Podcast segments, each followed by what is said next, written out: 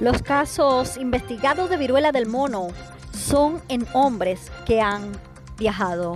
Bienvenidos a mi podcast Calladitas No More y acá una de las noticias más importantes de la semana. Los CDC dicen que todos los casos de viruela del mono investigados en Estados Unidos son de hombres que viajaron y que no hay evidencia de que el virus haya entrado en fase de contagio comunitario.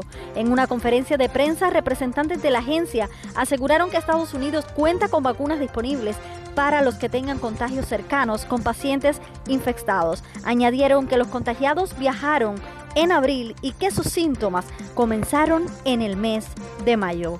Gracias por informarte conmigo. Yo soy Ladis Expósito.